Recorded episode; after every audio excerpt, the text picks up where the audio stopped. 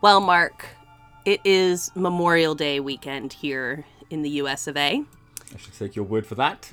Yes, and for Americans, that pretty much marks the official beginning of summer. Okay.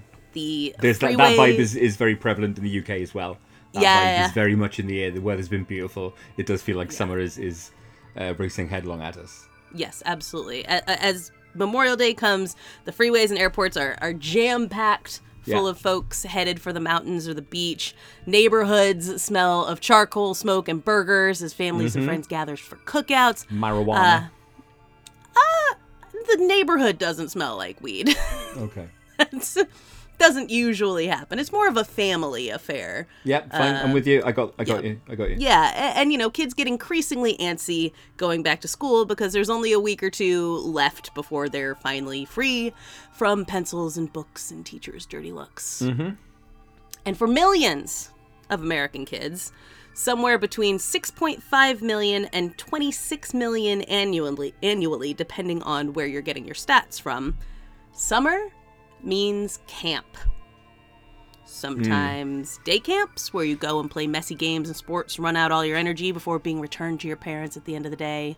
Some family camps where everybody gets together for a week away doing recreational activities with other families. I know you've done things like that with your fam before, yeah? Uh, yeah, we've been away to uh, kind of um, outdoorsy retreats. Yeah. You know, uh, where there have been uh, school trips and excursions going on all around us. Schools would Right. come out day to stay, and we'd go down to the canteen with the school kids and eat breakfast and whatever, and go, you know, um, kayaking or rappelling or whatever. right, Uh, yeah. yeah, we do that. We do that. Yeah, we do that often. It's a good laugh.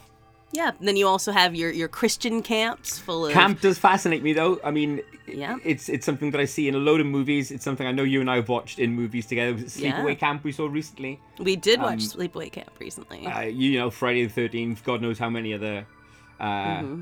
movies, horror movies set in and around camp. Um, Yep. But you know, it's an alien principle to me, at least the way it's presented.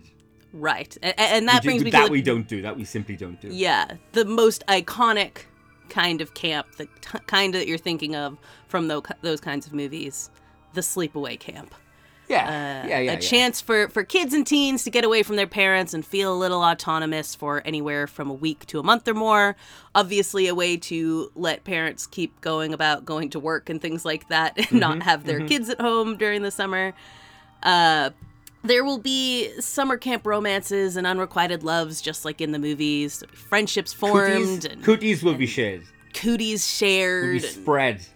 friendship drama, hiking, swimming, all that stuff. Dance routines, arts and crafts, wiffle ball, Ankles will be pranks. sprained. Exactly. All of those things will be a part of the summer camp experience. Idyllic as fuck. Mm. Or at least in theory. Uh oh. Uh, what, what are your experiences? You've been on camps yourself, yes? I have indeed been Surely. to camp myself. I love camp, um, or I loved it at the time. I can't imagine now, like Pro as an camp. adult, that sounds it sounds horrible. I hate the idea of it. But you know, when I was a teenager, I absolutely loved going away and not having my parents around and all that Yeah. kind of stuff. It was the best. Yeah. I, yeah, I can Um, see how it would be. I can see how it would be. Typically by Yeah. a lake. Typically nice and Warm, Oh yeah, you have to have either a Just a river or a lake. If you. Mm. don't have something like that, like what's even the point? Obviously. uh, d- I guess you, there are lots of examples of it going south. Are there lots of cases of it going awry? well, I'm going to tell you about one. Please.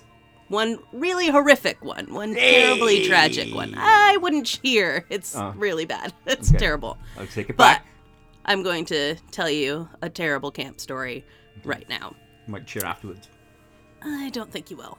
Uh, in the summer of 1977, summer camp turned deadly for three Girl Scouts in Locust Grove, Oklahoma. And as a Girl Scout myself, who loved Girl Scout camp, it's a particularly sad tale to me as I can kind of put myself in their shoes. On Did you say Locust. Grove? Locust Grove, Oklahoma. Yeah. Doesn't sound super picturesque, but No, it doesn't. We'll work with Lovely, perfect name for it. No, there is a Hulu documentary about this, and I cannot stress enough that it is not worth your time. It's called like the Okay. Oklahoma Girl Scout murders or something like that. And I think I talked about this when I watched it. It shoehorns Kristin Chenoweth into it because she was from around there and like like was supposed to go to the camp, but then hmm. she got sick and didn't go. And like I think one of the girls who died, her mom was her teacher or something like that. So she's like vaguely connected to it. Okay. um, and it's honestly it's just kind of like gross and exploitative and Tell and me again weird. where in the states this was. Uh, this is Oklahoma. Oklahoma. Okay, I don't Yes. really have don't really have any concept of what that might be like. It's the South Okay. Dust Bowly area. okay. um, rural, hot. rural yeah Okay. yeah exactly um it is where my husband's white side of his family is from I see. um but yeah so it's night I, oh like i said yeah i would avoid this documentary there you can just read about this and it's more respectful than watching that documentary. That's what you do, isn't it? You tell the real story. You tell the real truth about an event. You- Right, You like- you get to the straight fucking it just feels like straight jive. yeah, you don't need all this like weird editorializing on things that happen to real people and like making it about some like theater kid, you know? like Yeah. let's just make it about what happened. Um so like I said, it's June of 1977. Um but the events that happened that day in hindsight seem to have actually been portended over the course of several months. Kind of like the story you told a few weeks ago about the strange occurrences that led up to the Hinterkaifeck murders this was sort of what was happening here. There were some incidents that were kind of benign. If, Signs. yeah, they were like obnoxious and unsettling, but like not a big deal. So like a tent was slashed open, for Sure. example. Um, people were saying that personal items of theirs were going missing. Uh, people reported hearing strange noises in the distance. It's obviously the wilderness, though, so strange and disconcerting noises aren't That's what. Yeah. super uncommon. Mm. Yeah, right. If you've ever heard foxes doing just about anything, you know Yeah, it yeah, can yeah. be Um, off-putting uh, shit. camped quite a bit as a kid, yes. Mm. And uh, the sound of a sheep coughing is literally identical to the sound of a human coughing, right? You'll hear No! in the middle of the night. no way. I've never heard a sheep cough percent. before. Uh, man, anyone who's camped and has heard a sheep cough, uh, Oh, it, it sounds like a bloke. It sounds like a fella coughing right outside your tent. Um, No so way. yeah, That's I- hilarious. I, dig. I get that. Yeah, uh, that would be extremely disconcerting. Yeah. Um, so, you know, these kinds of things were happening, and, you know, you could kind of attribute it to whatever. But one counselor found a box of donuts that had been overturned. And in the place where the donuts had been, in the box, hmm. they sound, found several pages from what they called a tiny steno notebook. And the first several pages simply had the word kill written on them repeatedly. Uh-oh. And on the last page was a note that read, We are on a mission to kill three girls in tent one. Yo. Yeah. So the note was at the time waved off as a simple prank, if one in very bad taste. Getting. Supposedly. Yeah, I mean, that's a terrible prank if that's prank. Mm-hmm. Um, but again, I mean, I guess you can imagine that that is something that like a young person might do, not realizing sure. like how horrific that is. Um, but uh, supposedly several girls confessed to having written the note. Um, although in later court proceedings, it'd be questioned whether they'd just done so under duress because, like, you know, they were being pushed to and eventually just gave in. Um, either way, on June 12th, they would find out that it it definitely hadn't been a prank, but a warning. So it was a thunderstormy night, and strange things started happening in the middle of the night. Like, really, ooh, strange things. Uh, and the night was a particularly dark one. Like what? One- What was going on? I'm going to tell you. Please do. You piqued my curiosity. You thought I was just going to leave it at that? yeah. just weird Um, shit went on. Anyway, Weird fucking stuff went down. you know. have you ever time heard this tell you what. podcast, Mark? No time to explain. I feel like my cold opens are often characterized by me clearly There'll setting up something yeah, and yeah. you being like, okay, but what happened? Yeah. It's like that. Have you ever seen that tweet about the guy who's like sitting behind a couple going to see the thing, and the girl asks why they're shooting at the dog, and the guy's No. like, "Have you ever seen a movie before? Ah, yeah. The Everything that you need information is be there, revealed yeah. to you Yes. as it goes on." Um, I'm going to reveal this information to you, Mark. Excellent, excellent, excellent. So, particularly dark night that night. Uh, one girl had written in her diary that evening, quote, it was the darkest dark I had ever known. I couldn't tell if my eyes were open or shut. I've totally had that feeling before. Have you ever felt that? Like Yes, where you're just kind of like you hold there's your hand no up difference. right in front of your face. Yeah. and Right. you know, invisibility. Yeah, absolutely. So I can completely put myself in this. Also, I remember one time at Girl Scout camp, it was like this exact setup, the same kind of tents and everything, where it's just kind of like a mm. board with a big thing draped over it and like a huge thunderstorm outside, no lights anywhere, all of that kind of stuff, and it being dark and scary and all that. So the scene Uh, is very much you- set for me here. Would you try and shit one another up? Would you tell each other Oh, absolutely. spooky tales? Yeah, Uh, one hundred percent. would you sh- Yeah. perhaps shave off one of your friend's eyebrows? no, No, absolutely not. that is No. a danger. In fact, uh, one year when we went on summer camp in school, um, by by which I mean like two nights. Sure. Yeah. Yeah. Uh, there was one lad who was so convinced he was going to get his eyebrow shaved off that he did one of them himself before leaving. He turned up with one I of guess his that's eyebrows one shaved. way to deal with it. You know what I mean? Fuck it. Then he was just hoping someone would shave off the other one so they'd grow back the same. Thought he'd get the drop on people and Right. himself. Incredible. Mm. No, I don't think generally girls disfigure one another. I think that's like a bridge too far. Uh, it's only it's yeah, it could turn into a disfiguring, couldn't it? If there's if it turns into an altercation. Well, right, yeah. I think generally you just don't like try to like fuck with someone's appearance in a way that like can't No, be fixed in the that. morning by like wiping makeup off or something I'm sure it like wouldn't. that. Yeah, I'm sure it wouldn't happen. You know, in 2023, Yeah, right. Yeah, exactly. they're gonna Um, and I- it yeah. to camp with you. Yeah, I would also say, you know, I've said before that like my coastal upbringings also make it so that like I never had like the horrendous clique experiences that a lot of people Okay. Had in high school. So like people didn't really do just like straight mean shit to each other. Good. Where well, I that's nice. up. That's good to hear. Yeah. So no, but we would absolutely like tell scary stories to each other and things like that, and make ourselves like freaked out and whatnot. Um, which kind of plays into this, uh, and then I'll get there. Um, so one co- counselor heard what was described, and I hate this phrase is just so eerie, as a strange guttural moaning coming from outside of her tent. Uh, but when she went to investigate, she didn't find anything unusual. Like any of us probably would, she assumed it was probably just an animal. Uh, but other campers Mind if I try and recreate what that might have sounded like? Sure. D- uh, say the words again. What did it sound like? It was a. Strange guttural moaning. All right, here we go. Uh, I feel like I'm imagining it much more like that's like a haunting kind of thing, which I would then assume is like someone fucking with me.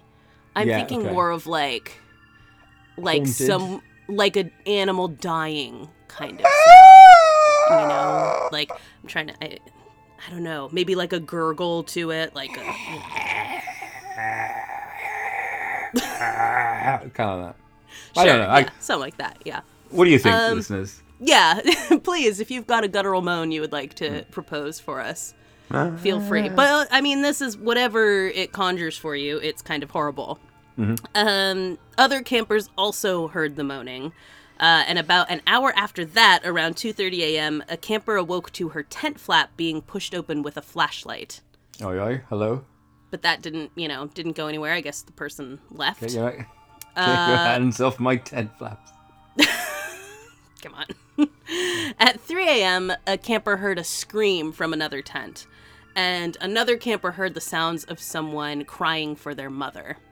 Yikes. And being, you know, children, though, they simply went back to sleep, a little freaked out, but having no idea what they should do. It's like how when you're a kid and you think there's a monster under your bed, you just sort of like, or like in your room, you just sort of pull the blankets up over your mm-hmm. eyes, or you turn your back to it and, and try to fall back asleep. You'd Like- enjoy the movie Skinamarink. Deals with that kind of theme. You'd enjoy it. Yeah, sure. no, it doesn't because the kids aren't scared of what's going on, so it's nothing like this. kids are just happily scared walking. It around. fucking scared me. But yeah, it's like, is that going to stop a monster from eating you if it exists? No. But Mm. what else are you supposed to do? It's sort of an out of sight, out of mind, hopefully, situation. Um, one girl, reflecting back as an adult, said she convinced herself that it was just the sound of girls having fun. Like, you know, if you were telling scary stories to one another and then maybe squealing or something like that. yep. Um, having been in the tent right next to the victims, that woman now describes having had immense survivor's guilt and having blocked out some of the memories of that event. You know, and then The fact that you say it later. victims What do you mean? How many are we talking? Three. Oof, yo. Yeah. And I'm not going to get into the gruesome details of what ended up happening here because obviously Maybe we're not in the. In, Maybe a little. the- we're talking about like sexual assault of children. Uh, all right. Okay. Okay. Okay. Yeah, Enough said. not like- Okay. not a fun kind of thing. Yeah, we're not in the habit of describing that kind of stuff. Um, so, but the next day, one of the counselors woke up to a horrific sight. Um, near a tree, she saw the body of one of the girls, clearly dead and brutalized, atop her sleeping bag.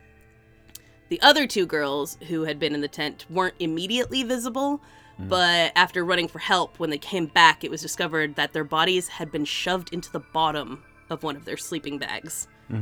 So, just sort of, you know, discarded horribly um, in that way. They were also like dragged to that location. That was not where they were killed. They were likely killed inside of their tent, which would explain, you know, probably the guttural moaning, the crying for the mother, the screaming, all of that stuff. This was all basically just like unfolding in a tent with all the other Feet girls away. and Yeah, yeah, yeah. counselors Feet away. away from what was happening. Um, yeah, so according to uh, the website The Lineup, there was a ton of evidence left behind. They You'd wrote, think, quote, wouldn't you? You'd think that Yeah. they would be absolutely littered with. Yeah, like there's how could of- there not be? Yeah, yeah, yeah. Um, uh, they wrote, quote, a large red flashlight was found atop the bodies, and while there was a fingerprint on the lens, it was too smudged to be identified. Newspaper was stuffed into the casing to prevent the batteries from rattling, uh, which I forgot was a thing. That's one of those like, oh Hmm. yeah, that was a thing, wasn't it? um, Great care girl- taken on, on the on the part of this fucking Right. deviant. yeah, who'd clearly planned it, right? If he Yeah, left yeah. a note a month beforehand or whatever. Um, the girl's tent was covered in blood, and in that blood was the print of a nine and a half sized shoe. A larger search of the 400 acre camp turned up duct tape, rope, and women's eyeglasses. A nearby cave showed signs that someone had been living there, and newspapers discovered there matched the issue that stuffed the flashlight. Words were scrolled across the wall, cave wall declaring, quote, The killer was here. Bye bye, fools. 77 617. Scrawled in what? Blood? I don't think so. I think it just, you know, whatever. Chalk, I don't know, Yeah. pen, Sharpie. Feces. Uh, could be. Yeah, didn't specifically say what it was written in. Didn't just say it wasn't feces. Pro- I mean, it, that probably would have come up. It's probably just pen or something. Um, but what followed ended up being the largest manhunt in Oklahoma history. It was a 10 month endeavor that didn't end until April of 1978. Keep in mind, this happened in June of 1977.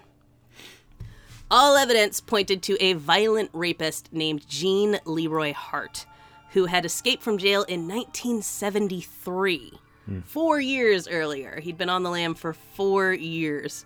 Uh, and he'd been there doing time for the kidnap and rape of two pregnant women and Yo, was currently scumbag. facing burglary charges. Just I guess remaining disappeared was easier back then. yeah, well, To especially a 'cause- degree. Yeah, like definitely. I mean, he was clearly, at least for a time, living in the cave near this camp and everything. Yeah. He, I But did you say he raped two pregnant women as well? pregnant Son of a women? Yeah, bitch. just like fucking hell. And I can only imagine that, even though, as far as I know, he was never like charged with anything else. Like, if he couldn't hold it together, if he had such violent urges, Sure, sure, sure. in that four years, he must have done Yeah. other things. But this living is, in a cave, course, you say. he was yeah at least for a time he was in Largely, this yeah, cave yeah. near the the girl scout um, camp and over the course of four years yeah i mean this is someone clearly horrifically violent um, the tricky thing though was that he was a member of the cherokee nation um, and his indigenous status of course brought up a lot of issues around race and around tribal jurisdiction Community members believed that he was being scapegoated and that he was an easy target because he was indigenous. Uh, the Cherokee Tribal Council donated $12,500 to his defense fund. And when he was arrested, his public defender recalled him saying, quote, I want you to know one thing. I didn't kill those Girl Scouts. And many believed him, in spite of his past. Uh, in fact, he was eventually tried for the crimes and was acquitted by a unanimous jury decision in 1979. which is, I mean, I feel what like did you say his other crimes were? Sorry, did you mention it?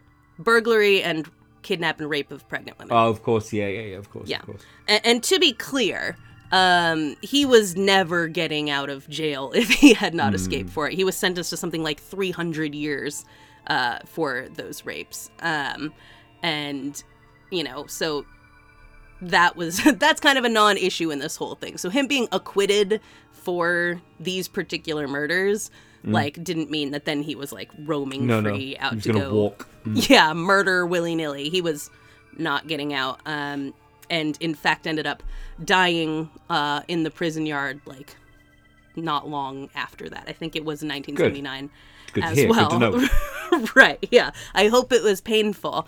Um, but it's I think it's an interesting sort of moment too because like obviously uh it's such like a tense thing because truly you have like the issue of the fact that like indigenous people were an easy scapegoat and you mm-hmm. didn't have access to the internet like me to sit here and go like look at what he did before. Like this is everything points to this and this is like a deeply horrible violent mm. man mm. you know who's really not deserving of your benefit of the doubt here you know? Like let him go through a trial um, and yeah, he doesn't deserve your defense money here, considering what he did. But, you know, at the time, not having this kind of access and things like that, it was people had every reason to believe that he was being strung up Yeah. for this. You know, that it was like, oh, they needed someone. Like, clearly, this was a, you know, a heinous crime that someone had to answer for.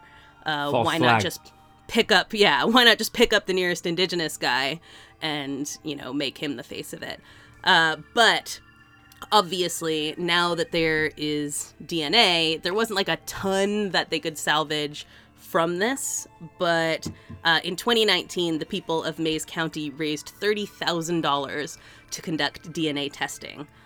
Uh, and it was found that not only did it strongly suggest his involvement, but it also ruled out every other suspect Oh, that they had in the books. So as far as we know. Yeah. Yeah. as far as we know, that is who did it, and he died in prison shortly after committing this. Murdered in prison, I assume.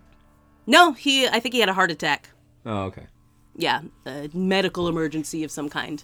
You know, it's fertile ground, like I said earlier on, for Yeah. horrors that I come mean, out of the night. Yeah, exactly. I think this is, you know, I don't think anyone has ever made a movie that like explicitly played off of this, but I do think that, That particular this case. happening, yeah, Mm. this happening for sure had to have sort of spur a lot of that like period of camp horror movies, right? Like even if they didn't Well- specifically do three girls killed in the night, it was a, it was certainly putting people on edge about the safety of going Crystal to camp. Lake is coming up. Crystal Lake is coming soon. That does seem to be happening. You know what I mean? Which It's true. by nature is going to have to be based around. You'd think the camp, wouldn't you? It's true. I was thinking of taking my dear guests from England to the Ah, yes. Camp Crystal Lake, but we have other things Ooh, here. is it reachable from where you are then? That would be cool. Oh yeah, it's like 45 minutes from here. Okay, write that down. I'll, I'll do that. Yeah. If, if I When we get you it. out here. That's we'll go to Camp. Crystal Lake. Uh, just briefly, my list, my bucket list for America is Camp Crystal Lake would be fantastic. Uh, you probably know these anyway. Freddy's house, you know Nancy's house, mm-hmm. uh, the Ghostbusters. Ghostbusters. Yeah, exactly, station. exactly, exactly, exactly. Um, I think those are it. Just those three. Are they doable in a couple of days?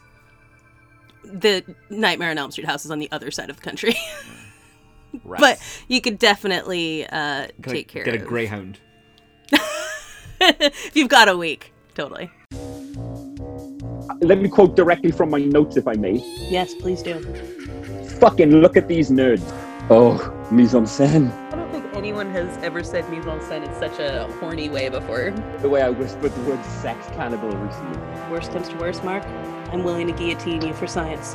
Thank you. That's really, really sweet. It's cold So- outside, but my pancreas is talking to me. I'm fucking, I'm gonna leg it. You know how I feel about that, Mark. I think you feel great about it.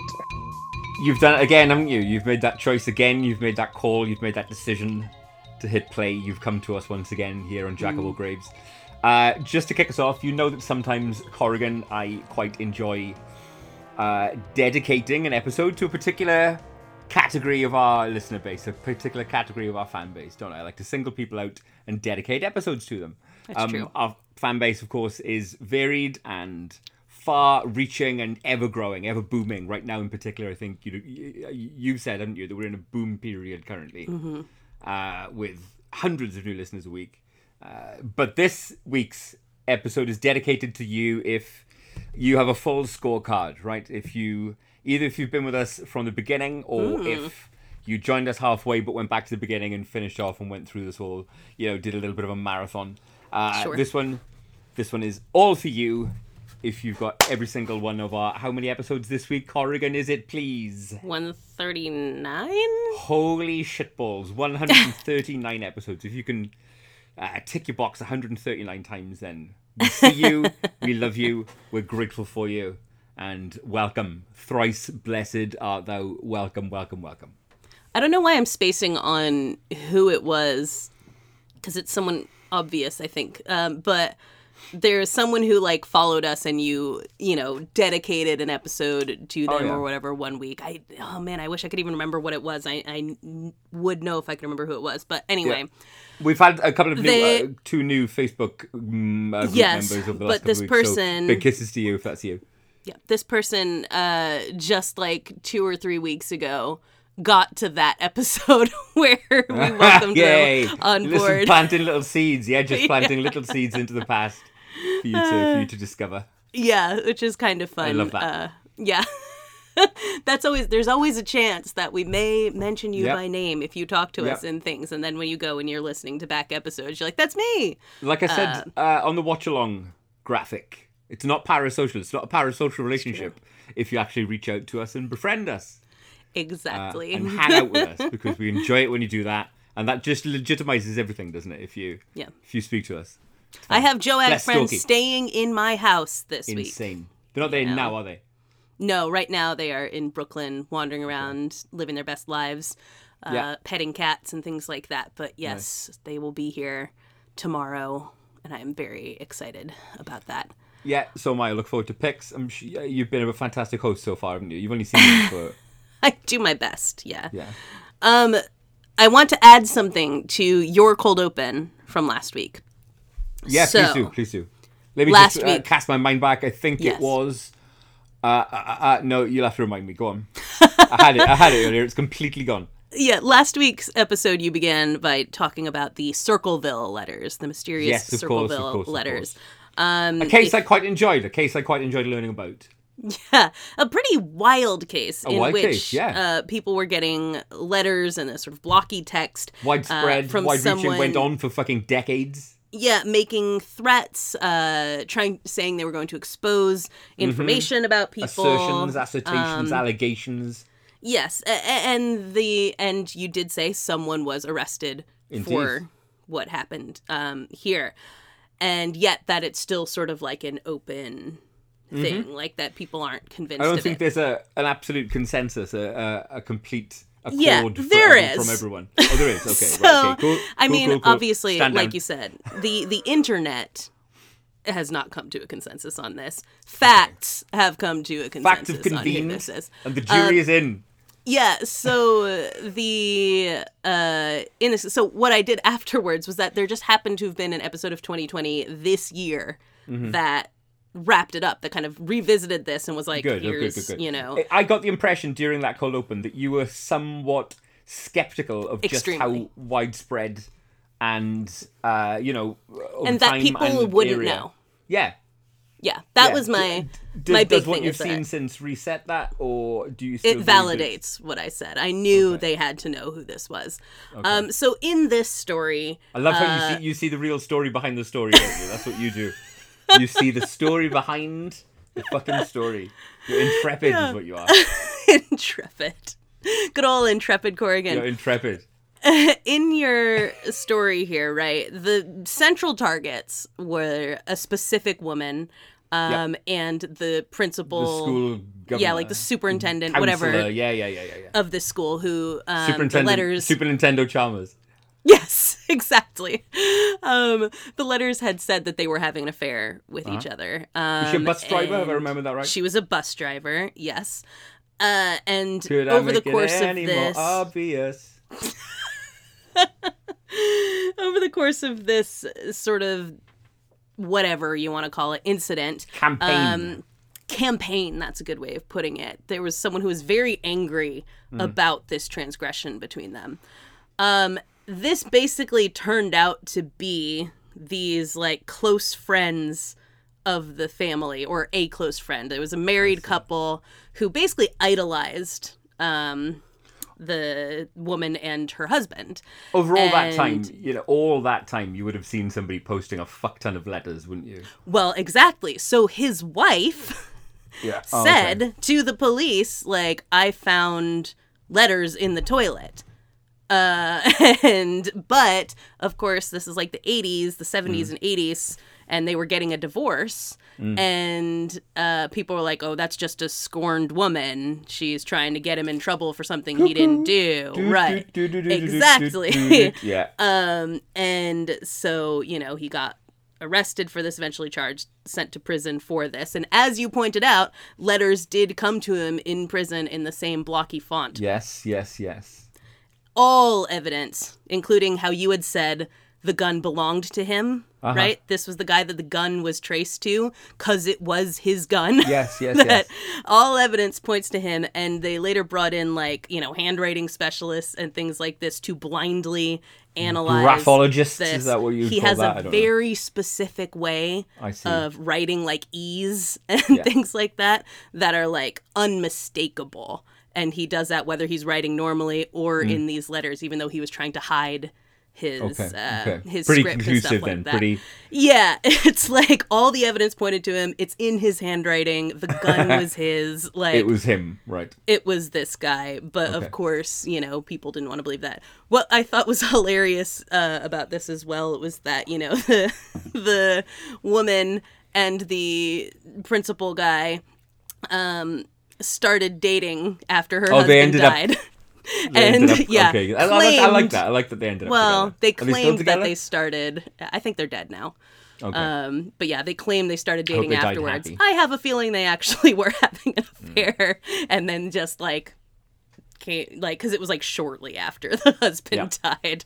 Uh, but yeah, so just to say, there is a pretty clear answer to what happened there. It's just more fun for the internet to speculate that. I think we should is a giant name your cold opens. We should name your segments uh, "The Story Behind the Story" with Corrigan Edmondson, because that's what you deliver. That is what you regularly deliver. The truth behind I should have a show. They should put me on NBC with that shit. behind the story with Corrigan Edmondson. It'd Indeed. be, Um, it'd be great. Mark, Hello. I um I guess we were hit with some bad news this week. We were. Yeah, about your internet presence.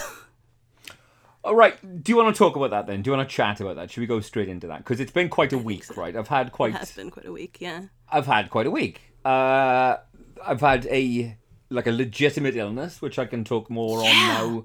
Or, You were, like, really a little sick. Bit later, I was hugely sick. I was Yeah. hugely uh, just a vomiting sickness, uh, Mm. which took me out of action from work for a day, and that was a day of solid vomiting, and then maybe two, three days after of not being at all in balance, just being completely off my game, not sleeping properly, Yeah. uh, sick. But that first day was violent, right? Yeah. Like in the morning, being sick while Laura was in the bathroom brushing her teeth. I'm on the floor, just this mass Oh, of fucking jelly, uh, retching into the toilet, vile.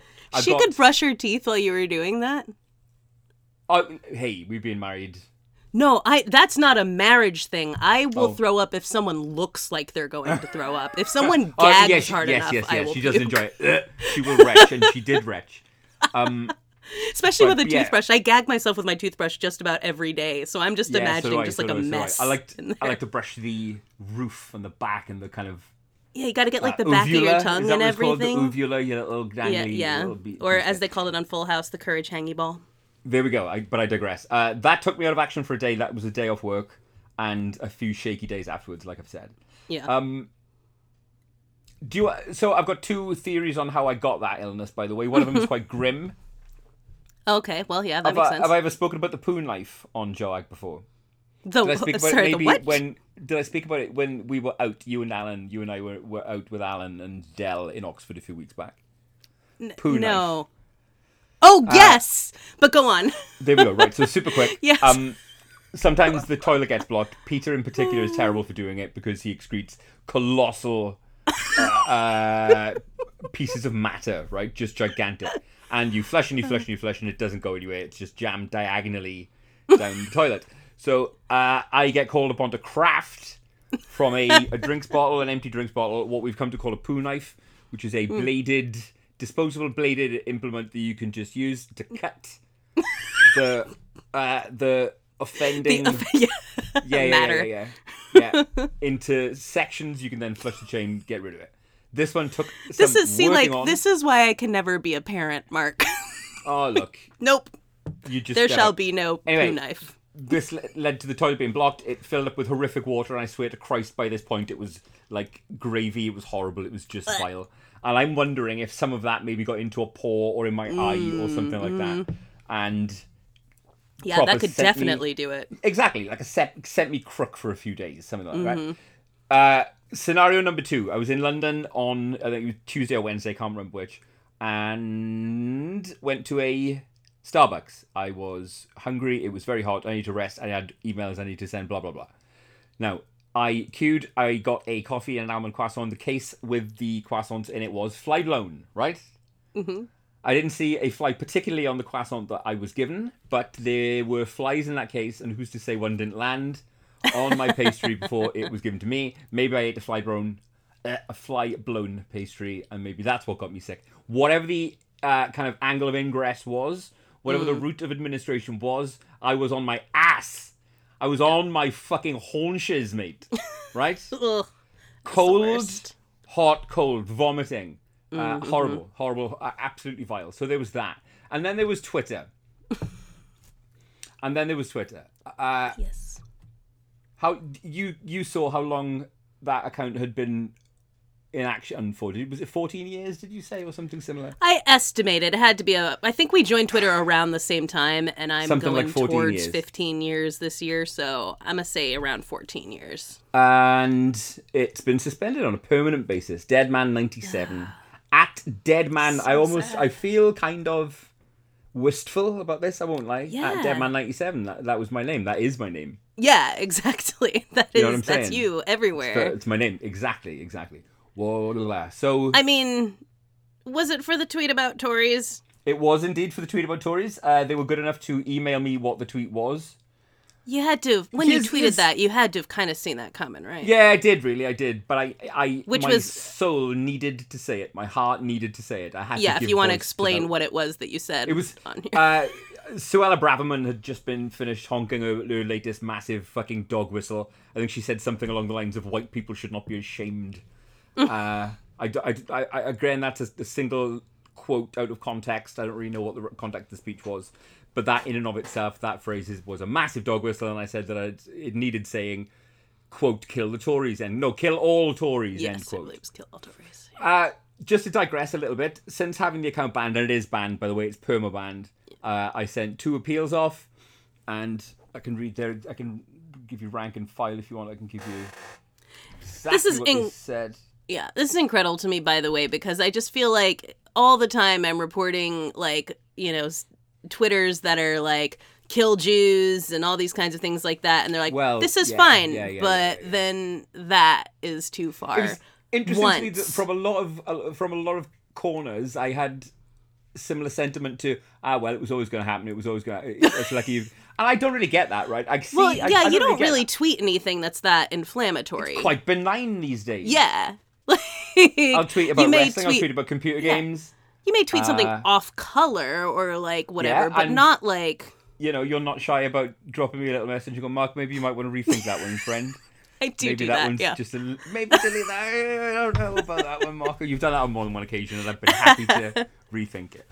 So here's the tweet. Um, absolutely honking that dog whistle. Jesus wept. Know what? Fuck it. Let's just get it said. Kill all Tories. That was the tweet that finally did for me.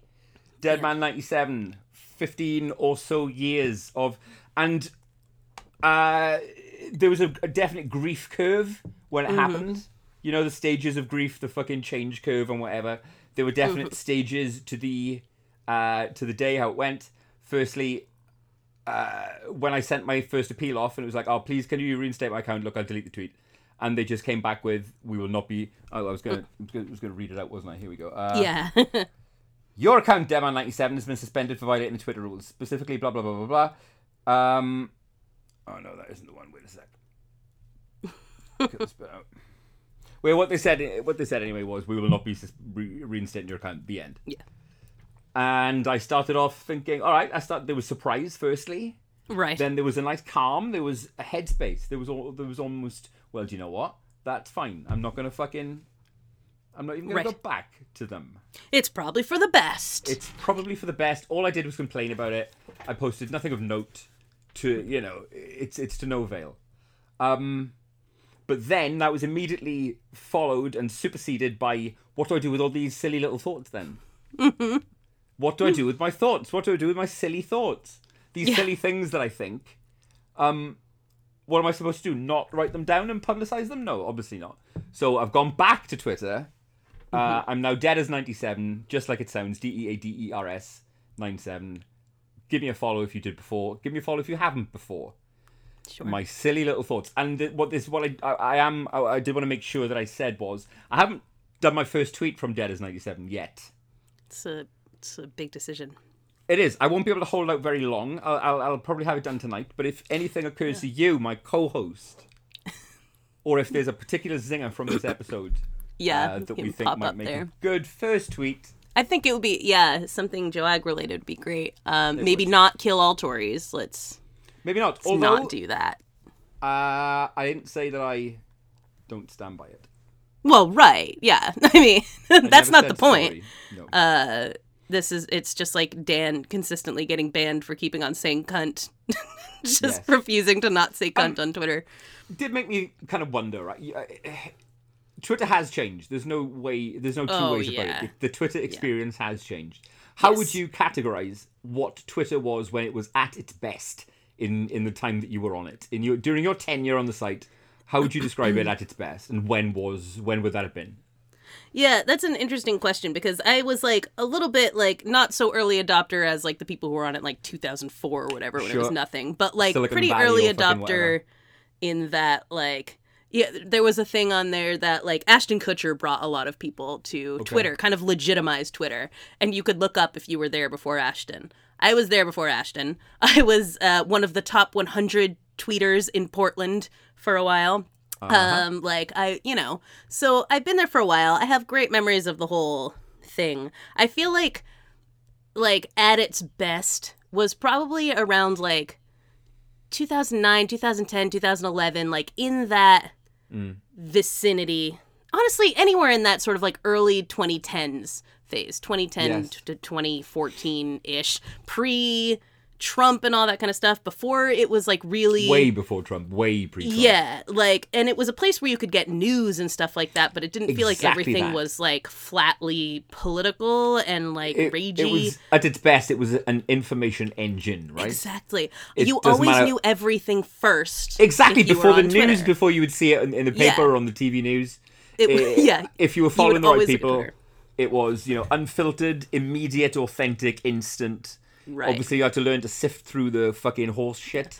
But they also did like, you know, their algorithm and the people working there and stuff like that did their Mm. best also to contextualize things so that when you did like, okay, something's going on, Yeah. the top thing if you looked at the trend for it would be like a news article or someone near the source or something like that. So they tried Mm. to have like legitimate shit before you got into like people Yes, yes. You know, talking like crazy about stuff. On top of that, at that point, I think like there was so much like Twitter felt very inside jokey.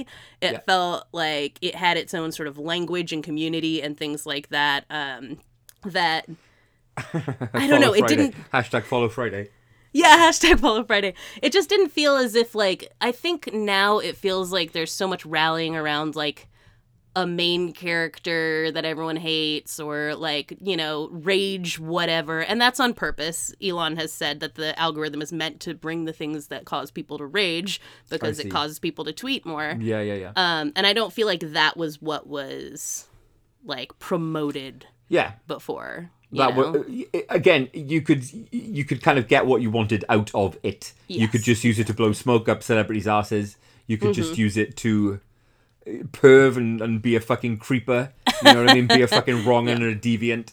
Uh, or you could use it as an info mine. You know, as an info fucking live, always updating, always live information engine. And those were the days, my friend. We thought Yeah. they'd never end.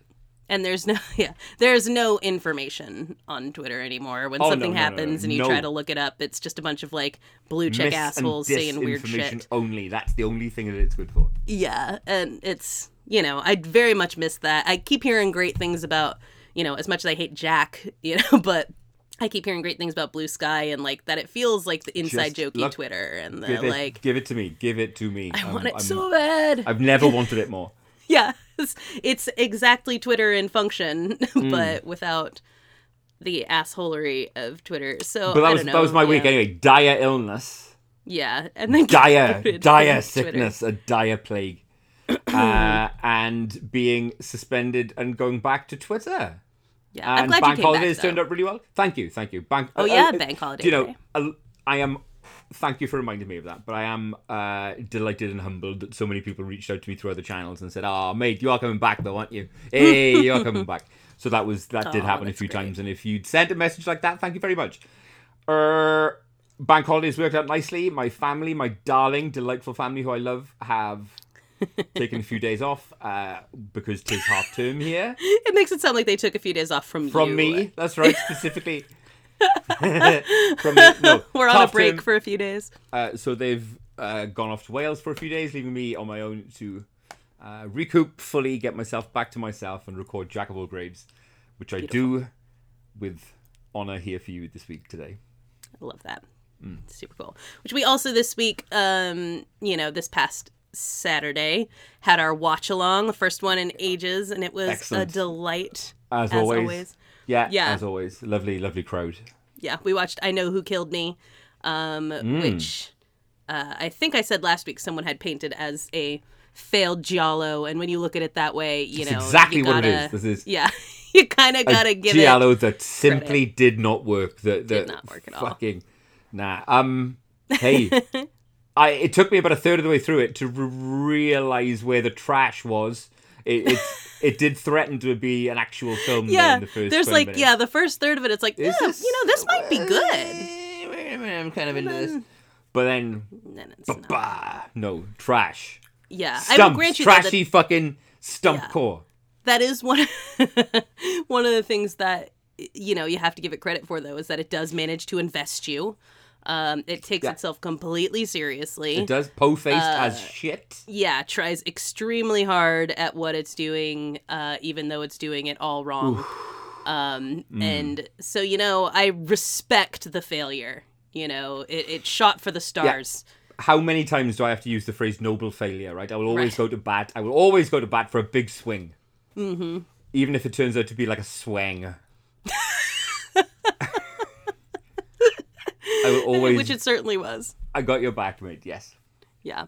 I also wanted to bring up, um, just before we move on, obviously last week we talked about AI, um, and Nick had some interesting insights. If you can pull that up on the Twitter, which you've probably scrolled away from now, haven't you? Uh, yes, I have. Or have I? Yes, I have. Fill in. Oh no, I've got it right here. Oh, So, beautiful. Shall I begin at the beginning? Thought provoking Yeah, yeah, as always, thanks both. There will ultimately be a downside for the current winners of capitalism, Big C, if we're no longer earning money to feed back into the system. So I wonder if that is the biggest spur for bringing in regulation or slowing development. I'm guessing there are also parallels with other phases of capitalism from the get go of the Industrial Revolution through increased automation of manufacturing in the 20th century, as to job losses that have ultimately been covered by the rise of other industries but that's always felt like the shift has also been picked up by the next generation of works. E.g., uh, did many miners or shipbuilders in the UK actually end up in call centres? Does this just feel different as we're experiencing it firsthand and the future is yet to be known? That much I absolutely agree with. Mm-hmm. You know, Yeah. um, all we've got we've got very strong indicators. We, you know, it, it's quite clear which way the wind is blowing on Right. this, but we don't know where you know anywhere near where the destination is. He continues. It does seem though this time that the careers at risk are the ones that have been termed as creative. I completely agree with that as well. Yeah. um, and would always need a human to do them. I guess replacing people with generative AI does remove that true creative element. But if it continues to make money, there's no problem. Right.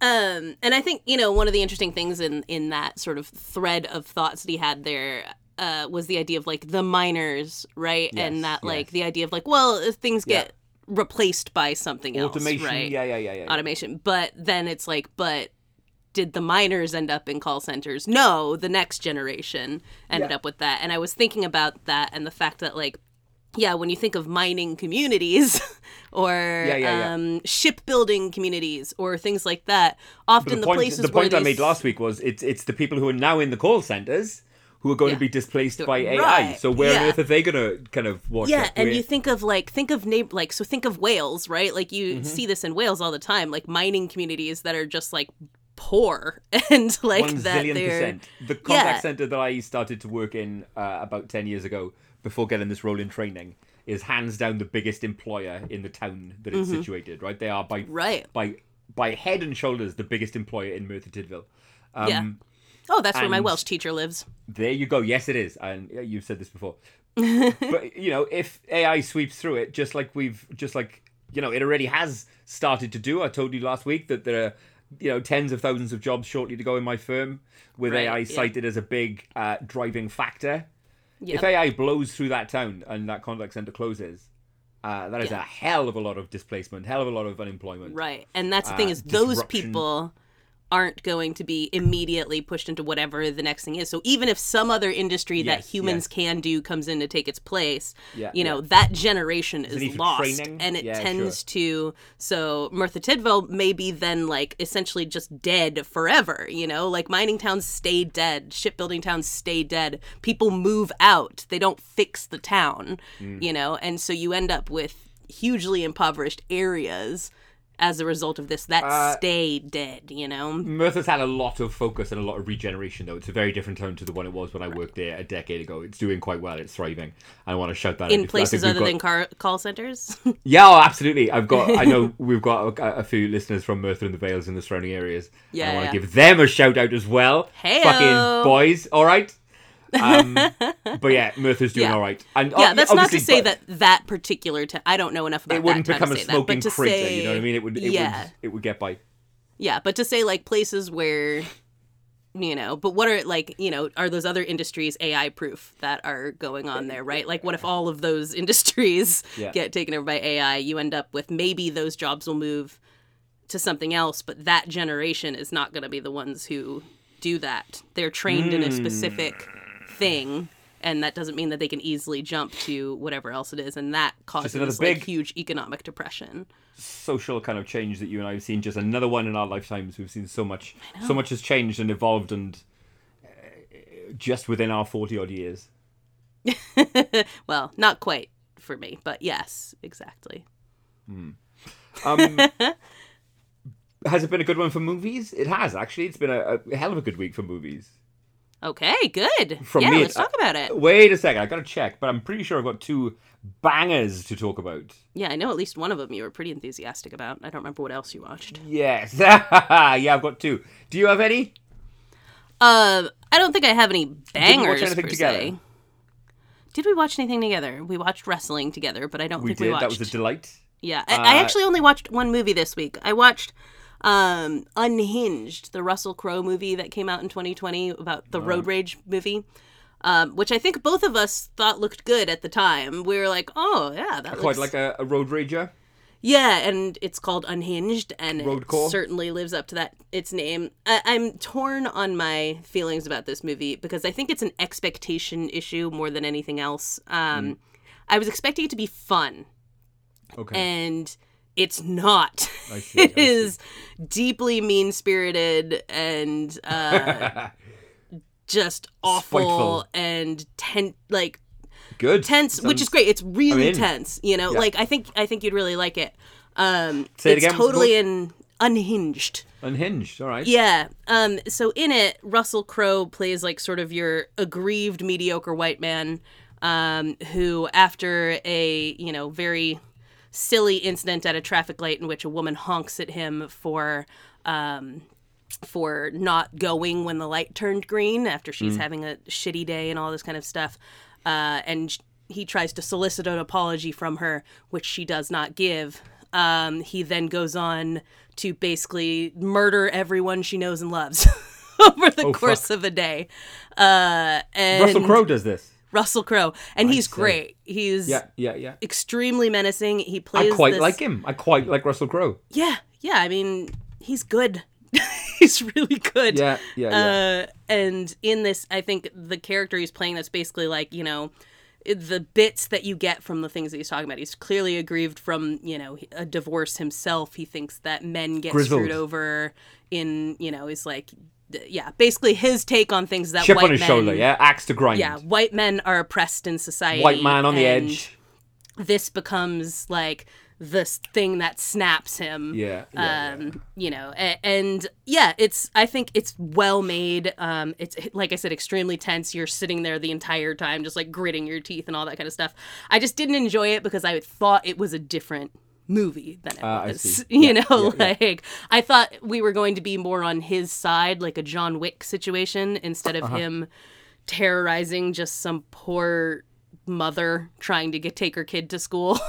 you know, like Not what you were expecting, not what you were Yeah. in the in the market for. Right. So if you know what you're going to watch going Mm. into it, I actually think it's quite good.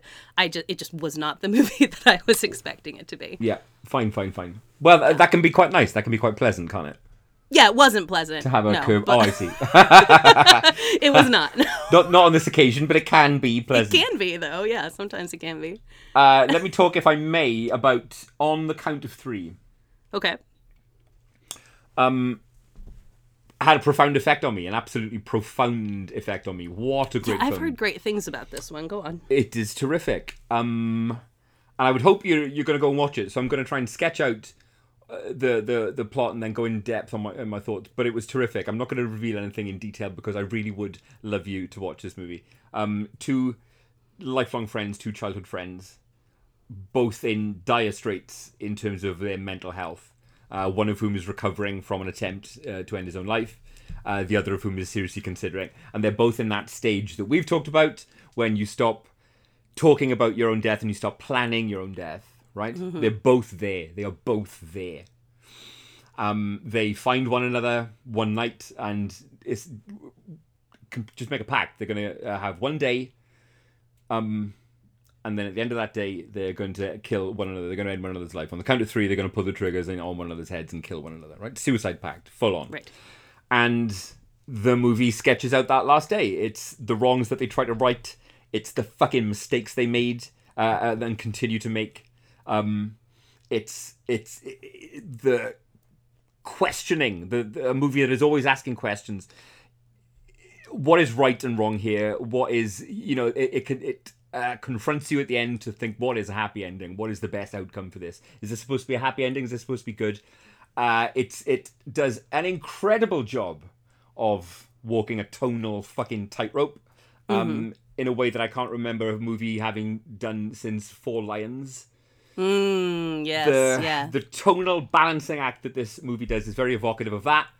Just like in Four Lions, where about two thirds of the way through, um, you you realize, oh shit, I'm rooting for the jihadists here. Holy Right. fuck! Yeah. I'm actually rooting for the you know for for the jihadists. Here, here, 'cause is really funny. There's a lot of comedy in this film as well, right? Mm-hmm. And just when you're laughing at these two often, um, uh, uh, uh, uh, uh, often very clumsy uh, efforts to put right uh, historic wrongs in their lives, you know, it's you always get snapped back, whiplash like from this starting to feel like a Bill and Ted esque, you know, buddy misadventure comedy Right. Yeah. you realize that uh, lives are being ruined and from the outside this is this is nothing but a, fucking disaster waiting to happen these uh, two heavily medicated heavily drunk uh, driving everywhere waving guns around committing atrocities right. because to them, you know, they've got literally a day left and it doesn't matter. It simply doesn't matter. And that, that is there's a harsh nihilistic fucking edge to this film. Uh, I cannot recommend it enough. it encourages you to properly analyze what what you know what right and wrong really is what and, and what you would do in the in those circumstances it's a fucking phenomenal film and i it loved it again? in case you hadn't noticed it's called on the count of three On the count of three. All right. In fact, I realized by the. Oh, stop. go ahead. listening to this now if you don't mind and if you can all come back when you've watched on the count of three uh we can then talk about it i love that film Yeah, hit a if you watch it, hit us up on the on the socials. Have a little have a little chat about it. Maybe make a, a spoiler Facebook post uh, for people to discuss. I I forgot I did watch. Uh, I was looking at my Letterboxd in a weird way, and I did watch some other things. Um, I one of which was a movie called Murder Bury Win, uh, Alright. which is on Paramount Plus, I think. barry Um, b-a-r-r-y murder bury B U R Y. right but- murder barry Funny enough that uh, Win murder that does okay. come up the B A R R Y Murder Barry Win, but uh, it's Murder Bury Win. It's about um, a group of three guys who one of them works in a game store and they're all obsessed with like board games, tabletop yeah, yeah. games, um, and they all idolize like one dude who makes like the most successful uh, sort of murder games um, that they really love and so they create their own game called murder bury win and try to sort of crowdfund it and the crowdfunding fails and they're like you know trying to figure out how to how to get this thing funded or whatever. Um, end up in a situation in which they are showing their game to their idol and accidentally kill him. And then you know hijinks ensue as they yeah, try yeah, to yeah. misadventures yeah try to figure out like how to cover it up and all of this Yeah. kind of stuff. Um the this, idea this is a comedy obviously. This this has to be a comedy. Yeah it's a horror comedy. More like a thriller comedy. I don't know. It, it's i think it's a good idea. I think they're it's cute but it the jokes and everything don't work aren't 90 minutes worth it I feels see. like this would have been like kind an of a episode is it a skit yeah it's a 25 yeah minute yeah thing and so everything feels very drawn out and, and like deeply boring um oh no those are two words like- which you don't want to hear yeah, it's like it should be Deeply boring. very yeah it should, be be, very punchy. Mm. tense you know like and there are scenes that are very tense and you're like imagine if that was two minutes as opposed to see. 10 I you see. know like uh so yeah murder bury win i i think I, I see good things in the future for these filmmakers, but they gotta learn how to sustain that ain't the, the, one vibe. okay Yeah, exactly. Uh, for reasons known only to myself. Don't ask me why. But I also watched The Lighthouse. Mm. Right? Uh, yeah, that's a that is a flim. That's a choice, isn't it? That's a fucking choice to make. I've said before many an occasion, if I get a, an idea into my damn fool head, I have to push, I have to see it through. And that took me to The Lighthouse, a film that uh, you've seen it, of course, yes? Yes, yeah. Fuck you if you don't see that it's a comedy. That's all I'll say. I remember I I wrote this on so I It's saw that and then I came home and. It was one of my CoRri can't draw Halloween things, so I Okay. drew Robert Pattinson in that, and I Hmm. wrote under the caption. I'm glad that I wrote this so I could remember it for uh, posterity. But when I walked out of that movie, there was a woman who, like, her boyfriend or whoever she was with, uh, was like, um, "Did you like it?" And she was like, "Um, it was good. I never want to Yeah, yeah, see it again." Yeah, just a, a mermaid fucking turpentine drinking, uh, you know, Bean raincoat spilling. wearing. Yeah, yeah, yeah, yeah, yeah, yeah, yeah. All that. It's a rollicking good time, and unhesitatingly, I would describe it as a comedy because it hits that fucking absurdly Absolutely. tone, right? Yeah. It goes in on eleven. You know, that's where Mm-hmm. it fucking starts from the first second, and it just stays there. It's relentless, grueling, hilarious experience. Um, you know, Yeah. If you've seen it, you'll know what I'm talking about. If you haven't, you've got two movies to watch this week, right? Um, you've got On the Count of Three, and you've got The Lighthouse. Mm-hmm. Uh, by all means, stop Jack of all Graves and come back and listen to the second half when you've watched them. Oh, welcome back! You've done that. Good. Good job, you. There you go. Um, the other thing that I watched was The Craft because it was Okay. um Uh, Satania's choice on it wasn't exactly like a normal scream and chat it was like international goth day or something Love that. last monday and Hmm. so uh, our dear friend decided to gather us to watch Uh, the craft Not only do I love a goth, I You think I'm going to see a lot of them yes at Download Festival. download uh, week after next. I think it's going to be Yeah, goth I would city, hazard it's to guess. be- uh, we know it's good luck, don't we? what are they going to do can you can you put that the goths out in that kind of heat and sun i'm concerned for them We'll see. We'll see. But what what we do know about goths, when you witness and observe goths in the wild, they are uh, they're intrepid and they've got spirit, and they, they you know, a good goth will will remain gothed up in all yeah exactly in all circumstances. Yeah, so we watched The Craft, which, you know, I have a lot of fondness for in Mm. its way. Um, I'm going to give a, a spoiler for a 25 year old movie. Uh, so fast forward like 45 seconds if you don't want The Craft. five years old. Yeah, is that It's, right? I think it's 28 years old, something like that. It's it's Yikes. very old. So uh, if you don't want that for you, so fast forward we- like 45 seconds. Um, the thing about the craft is I think it's like very fun and cool. It's like uh girl friendship, all this kind of stuff. I think it's got a lot going for it. Music is great, all this. The problem with the craft is simply that the girls turn on each other I see. and that undermines the rest of what this movie is doing. Like, how does it end up that the girls are the villains in this? yeah, yeah, yeah. you yeah. know, that, that like- feels like a, a fumble. yeah, yeah. In a movie that's largely about like patriarchy and all this Big kind of fumble. stuff, like how does that? You know, they it should be like practical magic, Yeah. and instead they turn against each other. So that's my my issue with the craft. But it's still a fun watch, you know. Uh, listen, I'm going to super quickly tell you something, right? Uh, I've just flipped the channel while you've been talking, and Goodfellas is on, right? nice. Goodfellas is on, and thank you very fucking much. It's the scene where Billy Batts uh, is yelling across the bar. He's about to yell across the bar. Why don't you go to your fucking shine box? Thus signing his own death warrant. Thank you for the update, Mark. What a film. What a movie. What a piece of work. I'll see Killers of the Flower Moon. movie.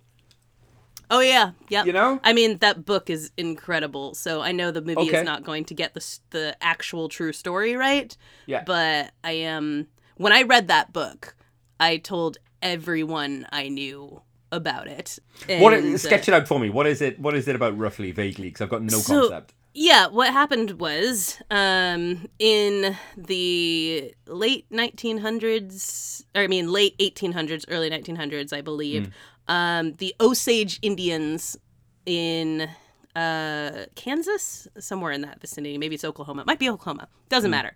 Uh, the Osage Indians were the richest people per capita in the entire United States because their reservation uh, sat atop um, an incredible amount of oil. Holy shit. Yes. And white Americans were not having that. No chance. No sir. Yes. And so basically, uh, these Osage people started dying off mysteriously. They were also placed under trusts, so they weren't allowed to control their own money. Um, white people would marry them basically in order to, because you could not buy land in their territory. You had to Okay. be Osage in order to procure Yeah. any. Or take So, them like, off it. white people would marry Indians and then the Indian would die all of a sudden, you know, and things like that. They weren't, they basically were put under like, where it was like there was a company store essentially, so they weren't allowed to spend their money except to these white people who owned um, all of the goods and would super upcharge everything. And it's just this horrible tale that actually began the FBI, I want to say. It's either FBI or CIA. Okay. I want to say it's FBI. I thought the um, FBI like used to be the Pinkertons. Um, well, it's like the beginning of the FBI in the US and like their investigations of things. And as people investigated this, they were like killed and stuff Okay, okay, like okay. that. Wow. Um, you know, the American public was turned against the Osage Indians. People were like, why are these Indians allowed to have so much money? Hmm. Um, yeah, and it's just basically, of course, eventually they either died off or their money was taken and things like that. Um, because America is terrible and we could not allow natives to have anything. So Well, look, we've all just got- a terrible story. We've all got shitty histories, haven't we? We've all got fucking red in the ledger, as they say. Yeah, definitely. And this is Hmm. a particularly egregious example of that that simply you know all these people being murdered and put under conservatorships and stuff like that simply for having money on land that they were pushed to Hmm. because you know uh, white america said indigenous people couldn't have their native lands and pushed them onto these kinds of lands and then there was oil there and it was like oh fuck no um so yeah it'll be Off an go. interesting interesting movie that I don't think is gonna. It seems to focus more on the white people than it does on the indigenous people. so, you know, it's not gonna get it right. I don't think, but I still think it's a story that's worth being told. Good. Yeah, Good. The trailer looks good. Uh, I'm glad to hear it. I'm glad to hear it. Look, like I said, a, a, a lot going on movie wise this week. Lots to talk about. Yes, You've got a you've got a topic you want to you want to talk about, haven't you? You've got something you want to bring up. did yeah. I think this came from so the other day.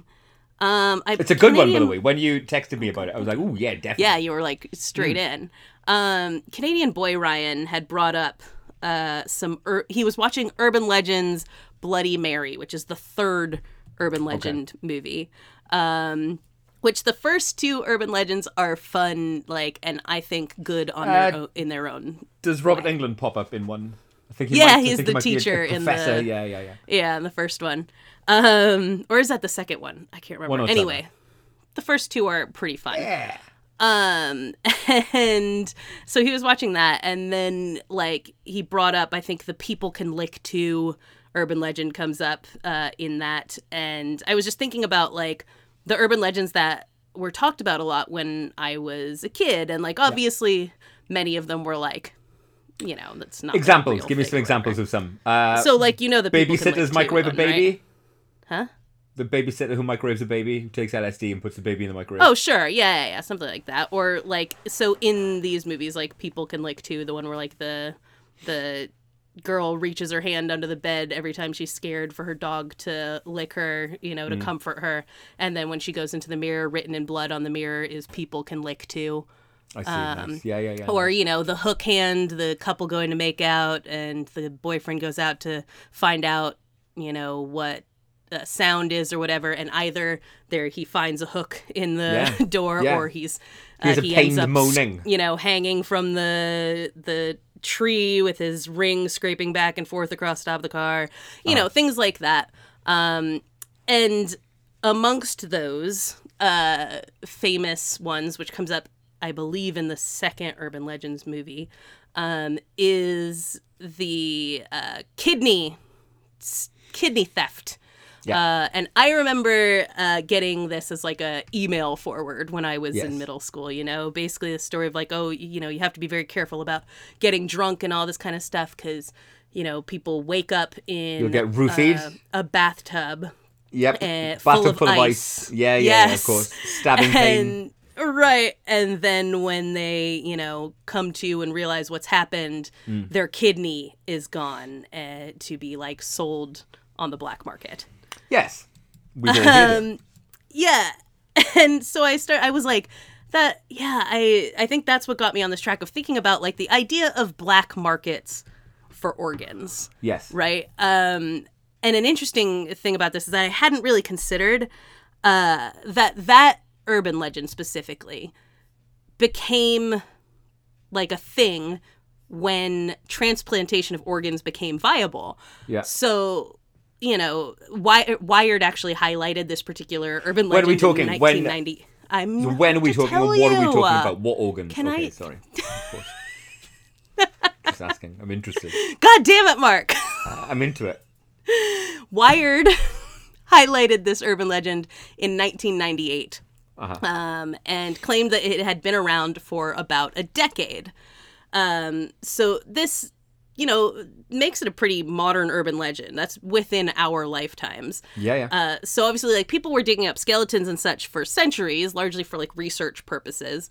But the idea that you could actually pull an organ from a live person or in Yes. order to put it into someone else is actually really new.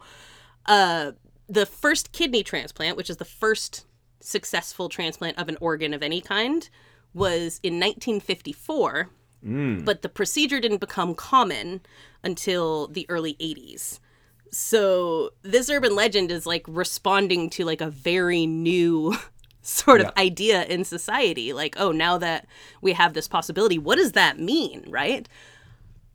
And it's not entirely without merit, even though this particular situation is ridiculous. But sure enough, Yeah. since we've started being able to transplant organs, black markets for organs have showed up, and people have had their organs removed either Indeed. through coercion or against their will in various Very ways. Interesting to me that that story that you talk about, the one that you mentioned with the bathtub and the ice, la la la, we both know that. We both know that Mm-hmm. Yeah, story. Right. You instantly knew what I was talking about. uh, and it predates the mass internet by quite some distance, and yet I've known it for what seems like you know forever. Yeah, exactly. It so quickly became like sort of a part of Um, I don't know, our urban mythology, obviously. what year did you say was the? Did you say kidney transplant? What year was it? The first ever was 1954, and I then see. it became common in the early 80s. Uh, it's a, I think, fair to say, internet rite of passage, or at least I, I think it's a video that everyone has seen, right? uh, but there is video on YouTube from 1940 uh, of a Soviet scientist who has reanimated the head of a dog who has got a, decapitated dog, a dog's head, and has it attached to a pump where blood is circulating through it, and it's very macabre. It's horrible. It's, it's, it's not a pleasant uh, clip to watch at all. But for quite some time after the procedure, the dog, uh, you know, the head is able to react to stimuli. It will stick its tongue out. You will tickle it with a feather, and it will twitch. It will, for all intents and purposes, be alive. You know, with circulated blood, oxygenated, circulated blood going through its head. Uh, it's able to cling on to a semblance of life. And that was in 1940. It's a crazy video. I, I encourage you to take a look if you've got the stomach for it. Yeah, giant caveat there. Yeah, yeah, yeah. yeah. Um, It's- yeah, it's obviously we we figured out in the mid 20th century that Mm-hmm. you know transplantation and things like that were going to be a thing we were able to do. And of Mm. course then it takes time before it's something that everyone has access to or you know is is safe enough for it to be widespread. Um, as a result of this like one of the the things that i was reading about this was i was kind of like what where are what are the black markets now? Where how do these run? Um and it's exactly what you would expect for the most part right like it's very poor people um in developing nations and things like that places like Yes. the philippines um Yes. pakistan things like that who um are basically completely desperate for one um and thus like that's kind of the only thing they have left is to you know Hmm. sell a piece of their liver sell a kidney things like that um You hear like cases a- in Kosovo as well. China gets uh, is, yeah. is quite hot for Yeah. illicit organ trade. Can Right, I? and- would you like some organ trivia? Would you like to answer some trivia questions about organs? sure why not let's let's take this detour right. What if I ask you uh, for how long is each of these organs viable outside of the body? If you can keep it on ice, you know, during transport, for example, right? I know they tried they like move them quickly they use like helicopters to get them from place Yes, to they do. Yes, they do. But let's say, for example, I had lungs. I had lungs on ice on the back of my motorbike, and I was fucking, you know, pedal to the metal, hot footing it to the nearest hospital to get these lungs into a, uh, a recipient. How long would those lungs have of viability outside the body? uh, i don't know an hour bit longer, you know. It's four to six hours. oh okay interesting Uh, let me see. Liver. oh is it different depending on the It is. the Oh, the, organ the differing tissues have different times. i mean livers are very resilient in general so Am I right in I saying would- that they can you can regenerate liver? you can regenerate if you, there you go. if you chop off up to two-thirds of your liver Fuck it will grow back out also, of here.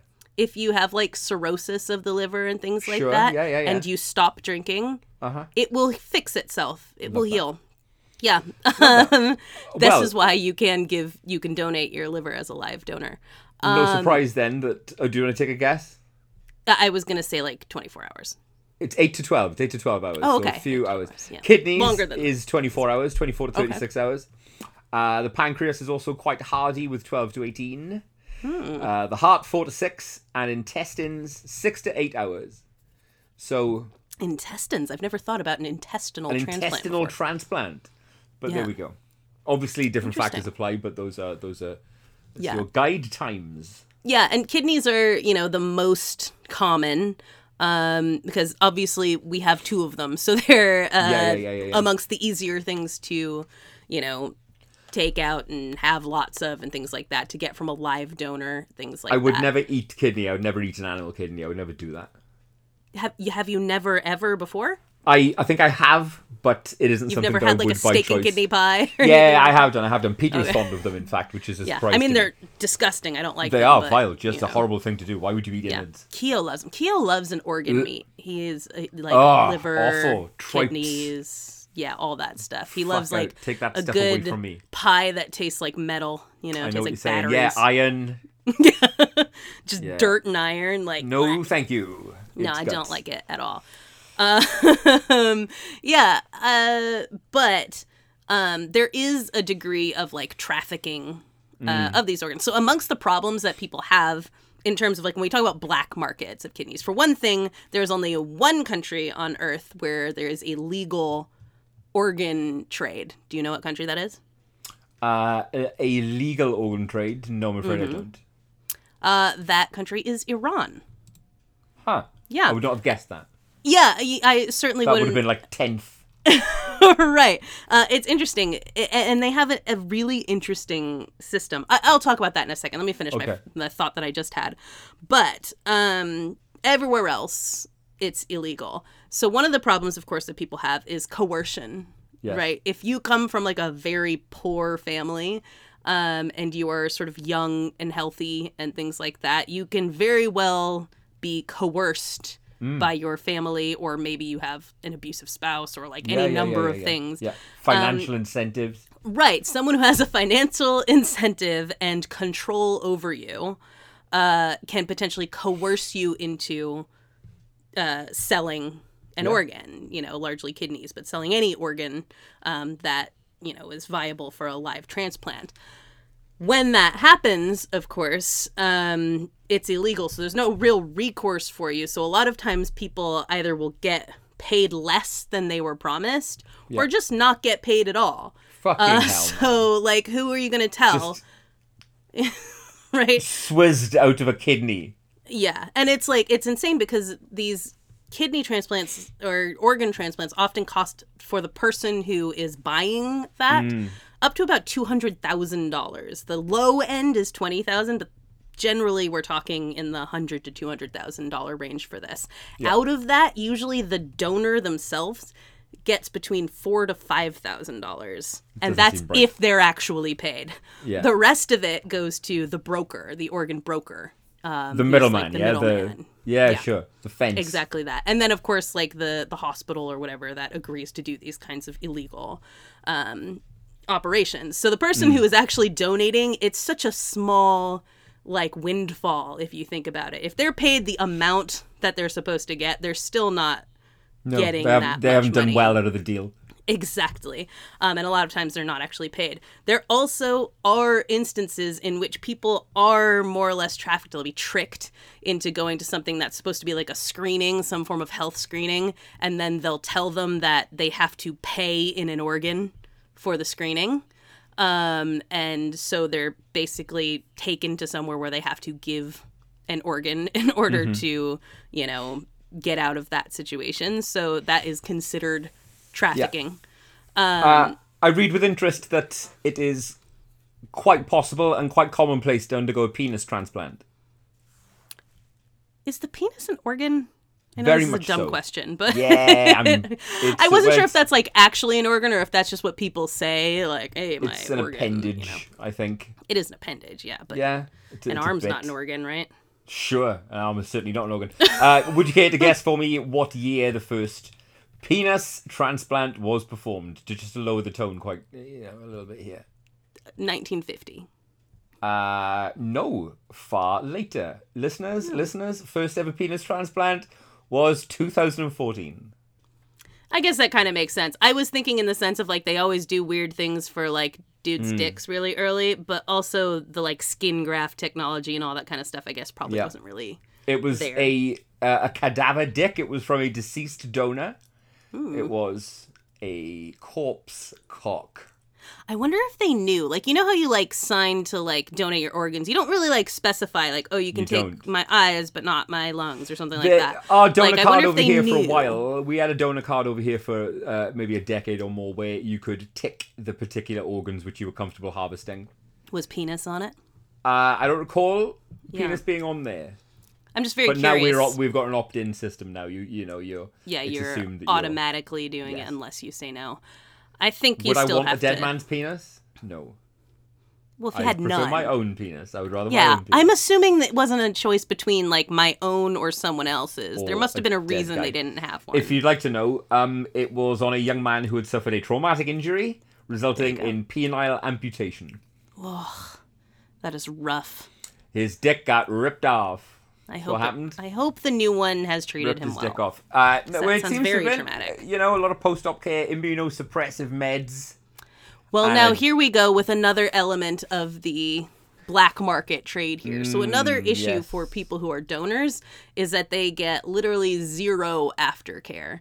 Um, and often this is a problem even for the recipients, right? Because they pay for a certain part of this, you know, get someone's organ, get this taken care of in the hospital. Yeah. In a normal situation in a hospital, if you, you know, get a donor, whatever, and if you are a donor, they follow up with you after this, Of course, right? it's like the kind this of is thing part that of you. the process. It's a big deal. It's a big deal when you Right? decide that you're going to donate an organ voluntarily. It involves Right. a long period of yeah, matching tissues and fucking. You know what I mean? There's a whole. Mm-hmm. Yeah, it's it's a, a life event.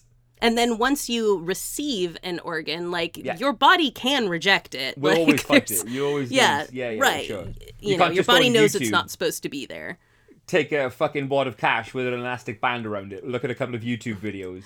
Yeah, Roofie some fucking poor cunt who you meet out and about and, and take their kidneys. yeah, off. and take their kidneys. You can't. Yeah, you can't do this. So another thing that is a problem when it comes to these black market organs is that the people who donate not only often don't get their money, or it's Yeah. a very small amount anyway, um, but that they receive no aftercare, so they just fucking die or get yeah. very sick. Um, as possibly can the person who receives this as well. And obviously, there's like a huge. I mean. I can't help but judge someone who buys this. I guess that I get that no one wants to die, but you have to know you're taking part in when you fly to the Philippines for this, you have to know you Yeah. are exploiting someone who has no other choice.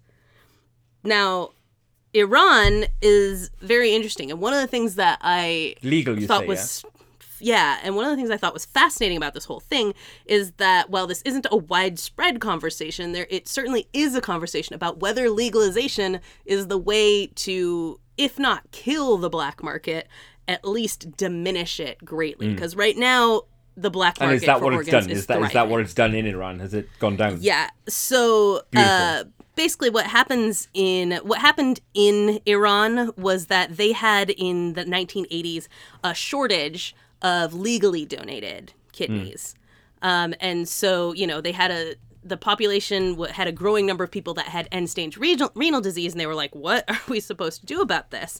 Um, so in 1988, they decided to make it legal for someone to sell their kidney. And then they created So for an an individual entire... to sell their organ, for to publicly Right. list the sale of one of their organs, that was made legal. Right. And so Okay. they came up with a system, though. So this isn't simply, you know, and then a whole bunch of businesses sprung up everywhere uh, where this could happen. Uh, they created like a, a market for this. So uh, what they did was, and to be clear, 55% of all the kidneys donated in the nation are from living donors. Uh, in America, I don't know about Britain, uh, only about 38% of kidney donations are from living donors, and the rest come from dead donors. Uh, that often dead donors' uh, organs don't uh, stay healthy in the long term. Well, do So- you do the recipients of dead uh, organs, cadaver organs, do the recipients find that they go on to take on like personality traits and skills of the That person? didn't that didn't come up in here. We Is can talk about that in a minute, but let me Okay. let me get to you to what sure Iran did first. um, so here's what they do uh, in Iran, and I'm just going to read to you from a- an article from Futurism.com that talks about this. A doctor writes a letter stating that a patient needs a kidney. The patient then brings that letter to an office of the Kidney Foundation of Iran, a nonprofit organization that facilitates the nation's kidney transplants. The organization adds the patient to a list and sorts by his or her blood type. Patients in the midst of a medical emergency and disabled soldiers are placed higher up on the list. Okay. To be approved as a living donor, interested Iranians go to one of the foundation's offices to undergo medical testing. The donor pays for the test. Uh, if the foundation believes the kidneys are healthy enough for transplantation, they approve them. Uh, the foundation contacts the person nearest the top of the list for that donor's blood type, type taking into consideration other factors such as the donor's physical build. For Yeah. example, a small kidney might go to a child or female patient even if they're listed below an average yeah, sized yeah. man just because the closer match. Then the Iranian government pays for the transplant surgery as well as one year of health coverage for the donor after the surgery. That seems very progressive. That seems very Yeah. uh, oddly. Yeah. I don't know. That's oddly together for for Iran. You wouldn't Right, think yeah. that they would be together in that way. the recipient uh, pays the donor using the foundation as an intermediary. Um, and the base price is set as at forty six hundred dollars. But if the donor isn't willing to sell their kidney for that price, they can actually negotiate with the recipient um, Okay. to get a higher price. Uh, Uh, do so you have a price? yeah. Do you have a price for a kidney? How much would you charge to sell a kidney? I mean, What I don't need to sell a kidney. You don't need think to, but everyone's got a price, don't they? if someone needed one like uh, that I I, knew, I would give. If you need one, I would just give you my kidney. I wouldn't sell you my kidney. Okay. Yeah. Um. I think that this is, you know, you. I I don't. Yeah. I am not in a position where I would find myself doing this. Maybe if I were like a college student or something like that. yeah. Or if you had like wicked debt. Yeah. I mean, yeah, exactly. If there was some reason that I was like really hard up. Yeah. Uh, mob. Yeah. I don't know. Four thousand seems really low. It does. Yes, they lowballed. Uh, the offer was lowballed there, most certainly. Yeah. I'd- Although I'd I don't I'd know what figures. that what the equivalent like what that is in like a normal Iranian 2023. like yeah how much our money goes compared to theirs so maybe that's like a ton maybe that's a year's salary or something like that um but Well, yeah, it, would- it would yeah, be more. I would need a lot more than that. Like Yes. if you if you carry a baby for someone Mm. and you get all your organs back afterwards, you don't you normally get like seventy five thousand dollars or something for that? Like, Yeah, yeah, yeah, yeah. you know. Um, any any kind of any use of my body in that way would would carry a high yeah. premium, you know, a high cost. Yeah. But I guess with the understanding though that you are helping someone, so that does make a difference as opposed to like Yeah. carrying a baby for someone. Someone doesn't necessarily need a baby. It's a Yeah. desire, but it's not a, a need.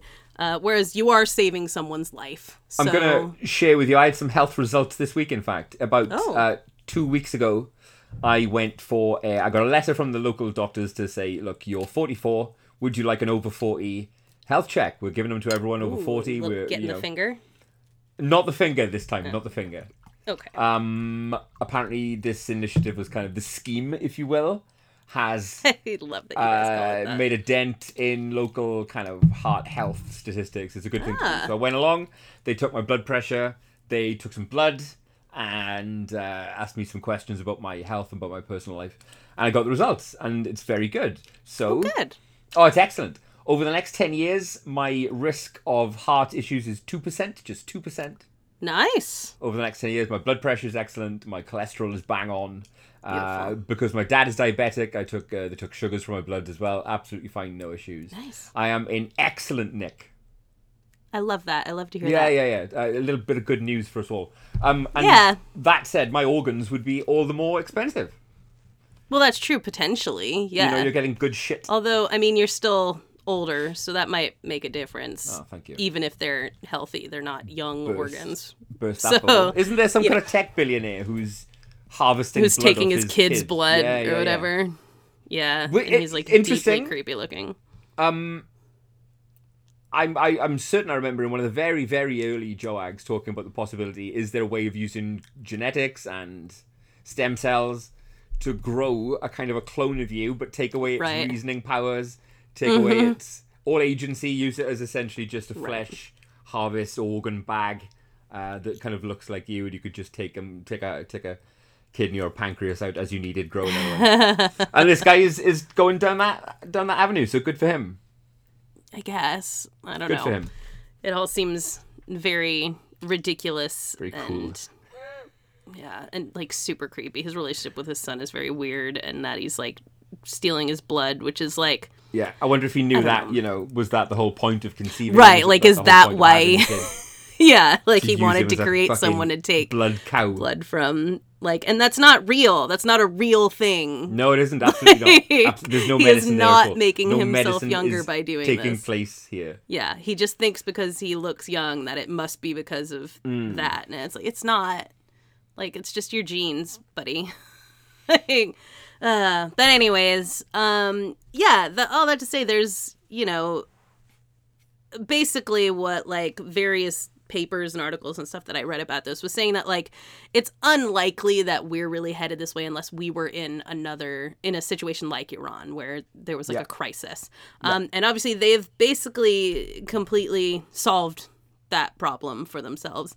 Um, and because of this system, they don't necessarily they don't have the black market that surrounding countries around them do um, because it is very easy to to And, get, a fully uh, legal What about as a health tourist? Would I be able to spend some time in Iran? Uh, uh, In the same way as I may go to Turkey to get new Hmm. Right, teeth or yeah. a fucking gastric band. Could yeah I go to Iran as an organ tourist? you know that wasn't approached here but i do that is a valid question i mean i Hmm. think you would probably have to spend a good amount of Non time there non based on the UK nationals use our NHS after all.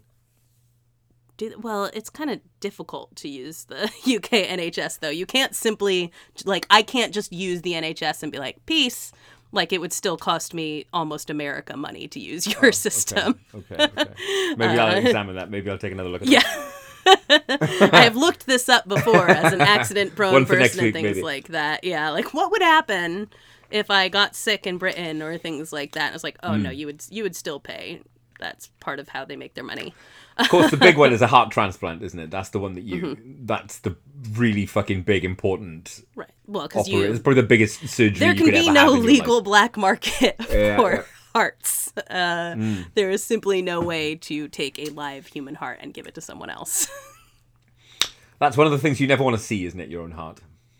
no, no, not so much. I have this memory of some horror movie. Maybe I that's my saw first when I was like, there you go.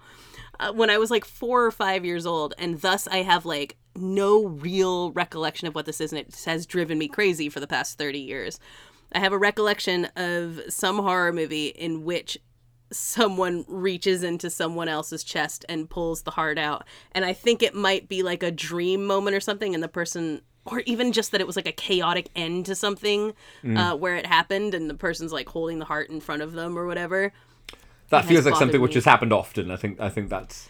Yeah, it's like I Probably something which deeply popped up in a few remember though. Yeah, it's like it, I remember there's like they're in like a living room when Mm. it happens. I feel like it's like two youngish guys, and it's it's definitely an '80s movie. You know, Jam. like I it was the '80s when I watched it. You know, like yeah. So this has bothered me my whole life. Uh, There must be a way you can find that out. There must be a series of keywords you can enter into Right, IMDb that's always the or question, ChatGPT. right? You can find I that. did I'll try find that out once. for you.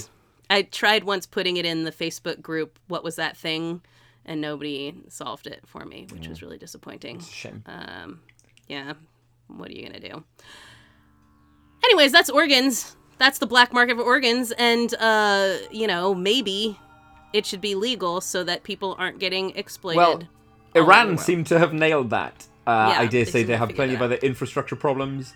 Or sure, but so do we. hey, fuck, you are not wrong. right? I like I yeah, listen. I live in a fascist hellhole of a country with all kinds of uh, poverty and You terrible do. things happening. Can I really make any form of valid here. critique of Iran? I don't know. Same here, but Um, that's what Jackable Graves is, isn't it? We It's true. explore everything that could cause you anxiety. We look at the worst case scenarios. Mm. We chart the downward fucking spiral of everything around us. What to leave you? I mean, if if you're anxious about something, it's probably for a good reason, isn't it? you know, and we're all about ex- exploring That, yeah, them all. We're all about great exploring them therapy. Mark. and letting you know that it's fine to be anxious because it's right. It's healthy. It's probably Mm. keeping you alive, but you're not safe. Uh, hmm. I don't You're know if that's safe. the parting shot I want to leave on, but okay. It's out there now. So, um, you know, stay spooky and whatnot. Stay spooky, of course. It's the only thing you can do. Only thing you can do.